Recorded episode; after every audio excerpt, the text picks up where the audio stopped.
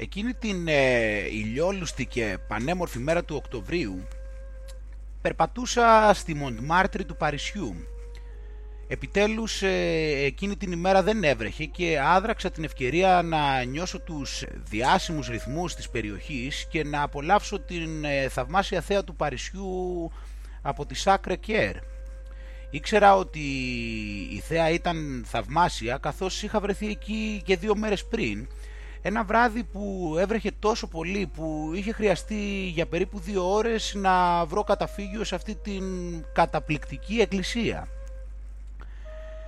Όπως περπάτησα λοιπόν ε, γύρω από αυτήν, ήλπιζα να είχα έρθει και νωρίτερα. Ήταν η τελευταία μου μέρα στο Παρίσι, αλλά η απόφαση είχε πάρθει. Θα περνούσα όλη την υπόλοιπη μέρα εκεί και απλώς το βράδυ θα πήγαινα να πάρω το τρένο αφού έπαιρνα τα μπαγκάζια μου από το Airbnb που έμενα. Είχε μικρά καφέ παντού και οι τουρίστες ε, γυρνούσαν ασταμάτητα χωρίς να αφήνουν την ευκαιρία για πολλές φωτογραφίες στα πάνω και στα κάτω της Μοντμάρτρης. Δεν μπορώ να μην αναφερθώ ότι επίσης ε, συνάντησα έναν ε, απατεώνα ο οποίος ε, έπαιζε κάρτες, αυτούς που λέμε παπατζίδες. Μου φάνηκε πολύ εντυπωσιακό το γεγονός ότι τον είδα να παίρνει 200 ευρώ από μια γυναίκα με το κοριτσάκι της και τον άντρα της και περίπου 80 ευρώ από άλλα δύο κοριτσάκια μέσα σε 5 λεπτά. Η γυναίκα μάλιστα ξεκίνησε και έκλαιγε ενώ τα κορίτσια ούρλιαζαν. Δυστυχώς ο Παπατζής ήταν πάρα πολύ έξυπνος και προφανώς είχε περάσει πάρα πολλά χρόνια στο παιχνίδι ούτως ώστε να ξέρει να χειρίζεται τα συναισθήματα των ανθρώπων ε, μέσα σε χιλιοστά του δευτερολέπτου. Κάποια στιγμή λοιπόν ε, ο δρόμος ε, μας οδήγησε στην Place du Tertre ε, γύρω από την πλατεία υπήρχαν ε, ζωγράφοι παντού ε, οι οποίοι παρουσίαζαν τα έργα τους ε, και, πολλά από αυτά, και πολλοί από αυτούς ταυτόχρονα ζωγράφιζαν ενώ άλλοι συζητούσαν με πολλούς ανθρώπους. Ήθελα να κάτσω εκεί και να τους κοιτάξω από κοντά οπότε καθίσαμε σε ένα καφέ μέσα στην πλατεία.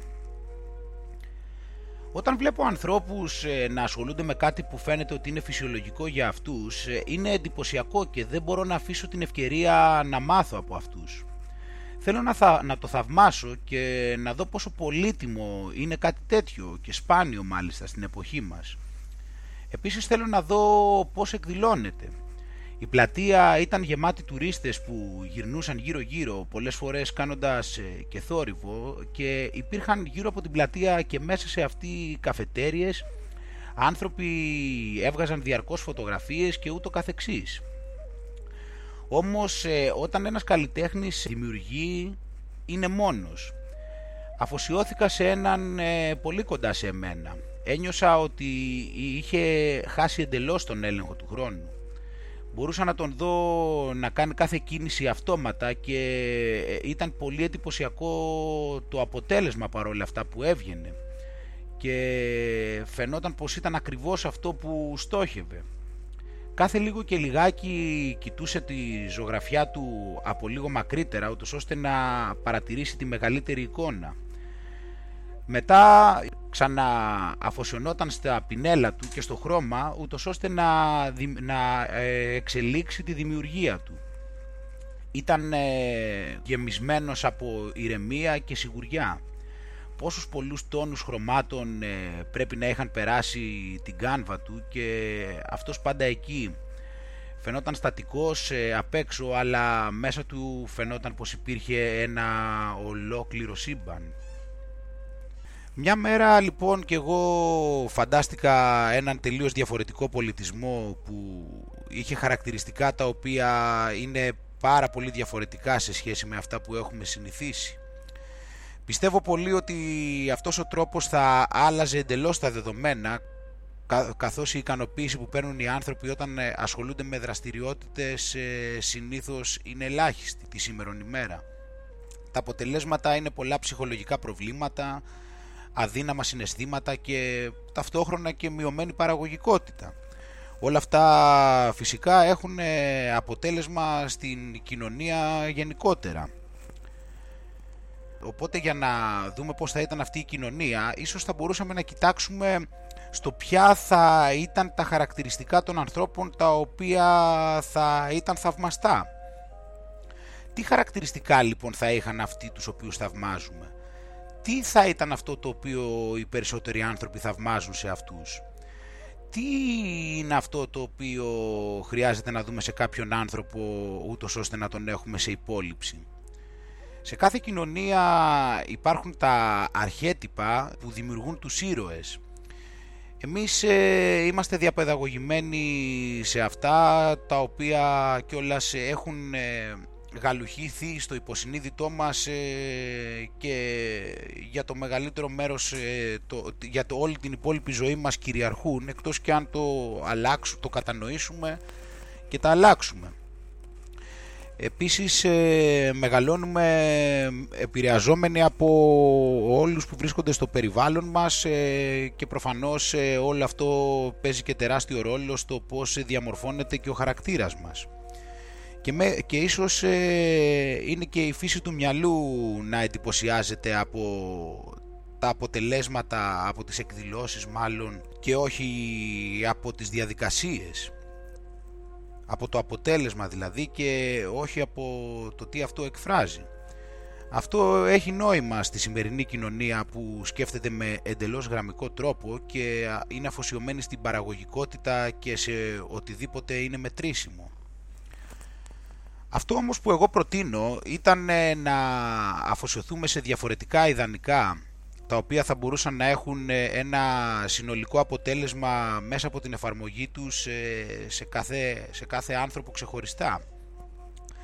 Θα προσπαθήσω να περιγράψω αυτό που έχω στο μυαλό μου χρησιμοποιώντας το παράδειγμα μιας ε, ποδοσφαιρικής ομάδας μικρών παιδιών. Αλλά θα μπορούσε φυσικά αυτό να ισχύει οπουδήποτε όπως σε μια σχολή μπαλέτου νέων κοριτσιών και ούτω καθεξής και στην κοινωνία γενικότερα. Ας φανταστούμε λοιπόν ότι σε αυτή την ε, ομάδα υπάρχουν ε, διαφορετικοί χαρακτήρες. Υπάρχει ας πούμε ο Γιωργάκης ο οποίος ε, έχει πάρα πολύ ταλέντο σαν επιθετικός, είναι πάρα πολύ γρήγορος, είναι δυνατός, όμως έρχεται πάντα καθυστερημένος στην προπόνηση και σπάνια είναι αφοσιωμένος ενώ συνήθως κάνει πλάκα με άσχετα θέματα. Επίσης εύκολα νευριάζει όταν ο προπονητής του, του λέει κάποια πράγματα να κάνει. Μετά από την προπόνηση φεύγει πολύ γρήγορα για να πάει έξω με τους φίλους του και συνήθως ε, μένει αργά, κοιμάται αργά το βράδυ και μένει, γυρνάει βόλτες. Παρότι είναι στους τρεις κορυφαίους ε, παίχτες της ομάδας ε, επειδή σκοράρει πολλά γκολ. Υπάρχει ο Αντρέας ο οποίος ε, έρχεται στο στάδιο πάντα νωρίς, ε, νωρίτερα μάλλον από το ξεκίνημα της προπόνησης και ποτέ δεν χάνει καμία από αυτές. Ακούει πάντα με προσοχή τι του λέει ο προπονητής του και πολλές ε, φορές μένει αργότερα από την προπόνηση κάνοντας έξτρα προπόνηση επειδή πιστεύει ότι επειδή μάλλον νιώθει πολύ όμορφα με το να ασχολείται με το ποδόσφαιρο ενώ οι ώρες της προπόνησης ε, της ομάδος δεν νιώθει πως είναι αρκετές για να γίνει καλύτερος. Προσπαθεί να είναι προσεκτικός με τη διατροφή του και πολλές φορές ε, διαβάζει βιβλία για τεχνικές προπόνησης στον ελεύθερο χρόνο του. Παρ' όλα αυτά όμως δεν είναι πολύ ταλαντούχος ε, καθώς ούτε πολύ γρήγορος είναι ούτε πολύ δυνατός, οπότε είναι στους μέτριους παίχτες της ε, μικρής αυτής ομάδας.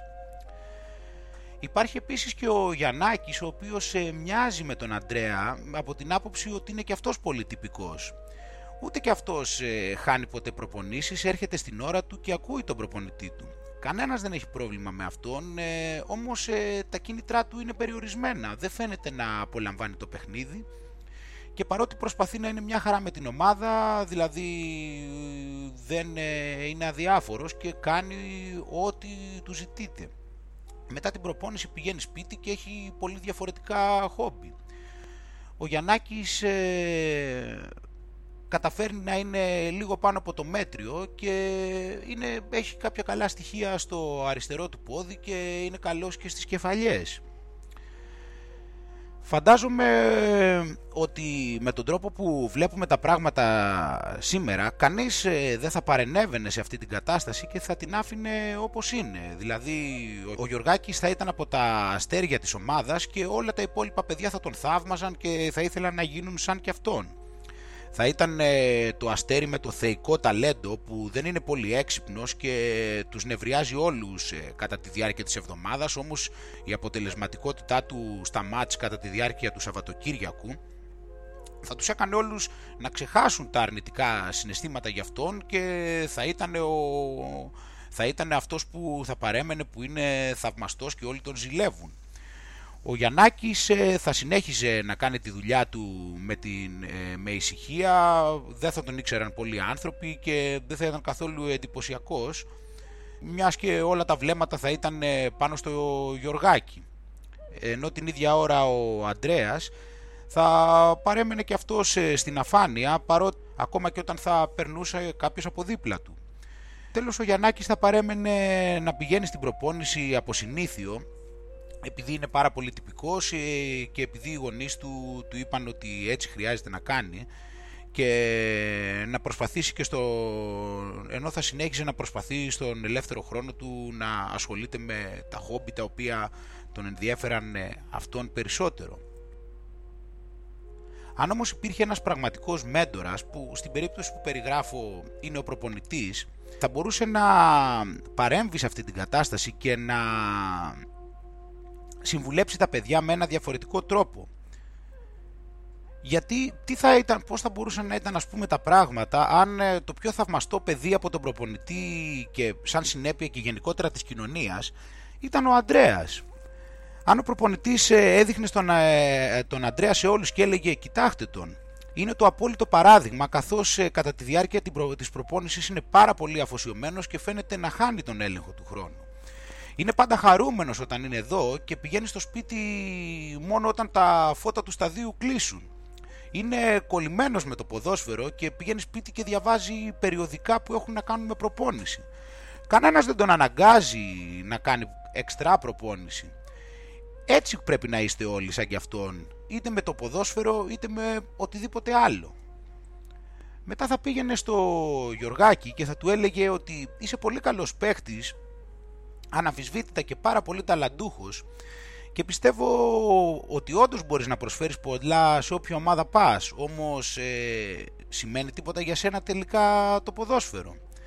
Έχεις μήπως κάποιο θέμα το οποίο δεν σε κάνει να είσαι αφοσιωμένος; Αν το ποδόσφαιρο δεν σε κάνει τόσο πολύ ευχαριστημένο και δεν έχεις κάποιο προσωπικό πρόβλημα τότε μήπως θα χρειαστεί να συζητήσεις με τους γονείς σου με το να βρεις κάποια άλλη δραστηριότητα η οποία σε κάνει όντως αφοσιωμένο. Τέλος θα πήγαινε στο Γιαννάκη και θα του έλεγε «Θαυμάζω πάρα πολύ την οργάνωσή σου, την ειλικρίνειά σου, την τυπικότητά σου και είσαι ένα καταπληκτικό παιδί. Θέλω όντως στην ομάδα χαρακτήρες σαν και σένα, αλλά αισθάνομαι ότι δεν σου αρέσει εδώ που βρίσκεσαι. Όλο πηγαίνει το μυαλό σου κάπου αλλού και φαίνεται σαν να προτιμάς να βρίσκεσαι σε κάποιο άλλο χώρο. Μήπως ε, έχεις αναρωτηθεί αν υπάρχει κάποιος άλλος τομέας που θα μπορούσες να χρησιμοποιήσεις όλα αυτά τα θαυμαστά χαρακτηριστικά σου ούτως ώστε να γίνεις όντως κορυφαίος την ίδια στιγμή που το απολαμβάνεις κιόλας; Προτείνω λοιπόν μια κοινωνία όπου ο καθένας θα θαύμαζε αυτούς τους οποίους απολαμβάνουν τη διαδικασία που είναι αφοσιωμένοι σε αυτή και όχι αυτούς που απλώς είναι περισσότερο αποτελεσματικοί. Περιέργως βέβαια πιστεύω ότι αυτό θα αύξανε κιόλας την παραγωγικότητα χωρίς να επηρεάζει και την ποιότητα. Επειδή όταν έχεις έναν άνθρωπο ο οποίος ε, κάνει την ιδανική δουλειά για αυτόν και επειδή είναι αφοσιωμένος με αυτή τη δραστηριότητα και την αγαπάει, κυριαρχείται από ενθουσιασμό και ο ενθουσιασμός είναι που βάζει όλα τα πράγματα στη θέση τους από μόνος του αντί να πιέζουμε κάποιους ή έμεσα να τους εκβιάζουμε να είναι παραγωγικοί, θα τους αφήναμε μόνους τους να δουλεύουν μέσα στον ενθουσιασμό. Δεν έχω δει ποτέ έναν άνθρωπο ο οποίος είναι πολύ ενθουσιασμένος να μην δίνει τον καλύτερό του εαυτό. Νομίζω πως αυτή η νοοτροπία που κυριαρχεί αυτή τη στιγμή είναι να πιέζουμε τους άλλους να έχουν αποτελέσματα ούτως ώστε να επιβιώσουν σε αυτή την πολύ σκληρή και δύσκολη κοινωνία. Με τον ίδιο τρόπο που η θεωρία της εξέλιξης το εξηγεί. Ο καθένας ε, φαίνεται ότι δεν λαμβάνει καθόλου υπόψη τα πραγματικά του χαρακτηριστικά και απλά προσπαθεί να προσαρμοστεί στις ανάγκες της κοινωνίας. Αυτές οι απαιτήσεις ε, έχουν να κάνουν με, την, ε, με το συνοθήλευμα γνώσεων και πληροφοριών πολλές ώρες εργασίας και πίεση στο μεταξύ ούτως ώστε να υπάρχει μέγιστη παραγωγικότητα και να μπορέσουν μετά να καλυφθούν ε, τα έξοδα που χρειάζονται σε αυτή την κοινωνία. Αυτό φαίνεται λοιπόν πως είναι ένα τούνελ χωρίς τέλος και αυτό που τελικά, αντί τελικά αυτό που να μας αφορά να είναι η ικανοποίηση σε βάθος.